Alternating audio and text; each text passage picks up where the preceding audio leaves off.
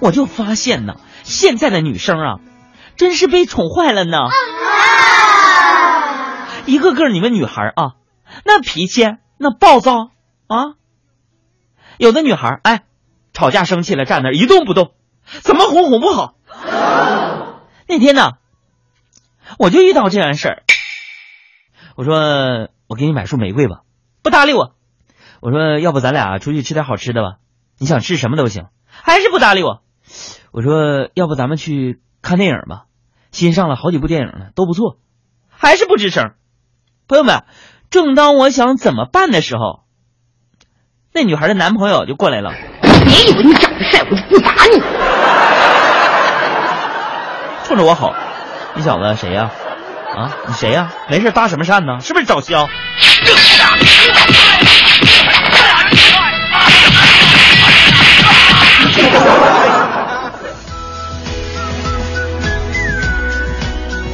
你说这小伙子，那当时我不是寻思着帮帮你，你却要削我，这个世界到底是怎么了？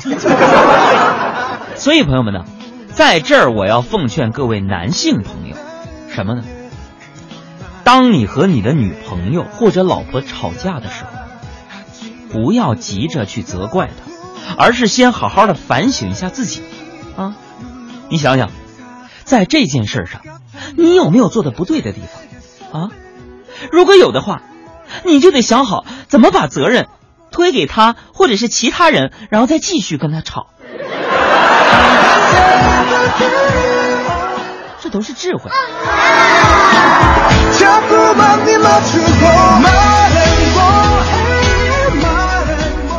今天呢，来到单位啊，没精打采的有点，因为最近特别累。小爱就问我：“杨哥，怎么感觉你这么疲劳啊？都有黑眼圈了呢？昨天晚上是不是熬夜了？”我说：“是啊，哎呀，昨天晚上陪你嫂子还有她两个闺蜜打了一宿麻将，困死我了。”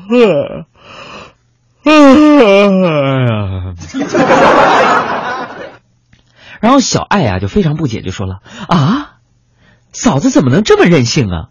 知道你第二天上班还拉着你打麻将。”我说：“那什么，小爱不是你错怪他了，是我要打的。为啥呢？因为只有这样，我才能为我上个月的工资挽回一点损失啊。”为什么说我极力的不惜一切代价想挽回点损失呢？上周有一天，我下班回家，你们杨嫂就神秘兮兮的跟我说：“说老公，老公，我今天坐出租车回家，在后座上捡到一件衣服，正好是我最近看中的新款，更巧呢是连尺码都正好。”我这一听，我挺开心呢，这不又给我省了一大笔钱吗？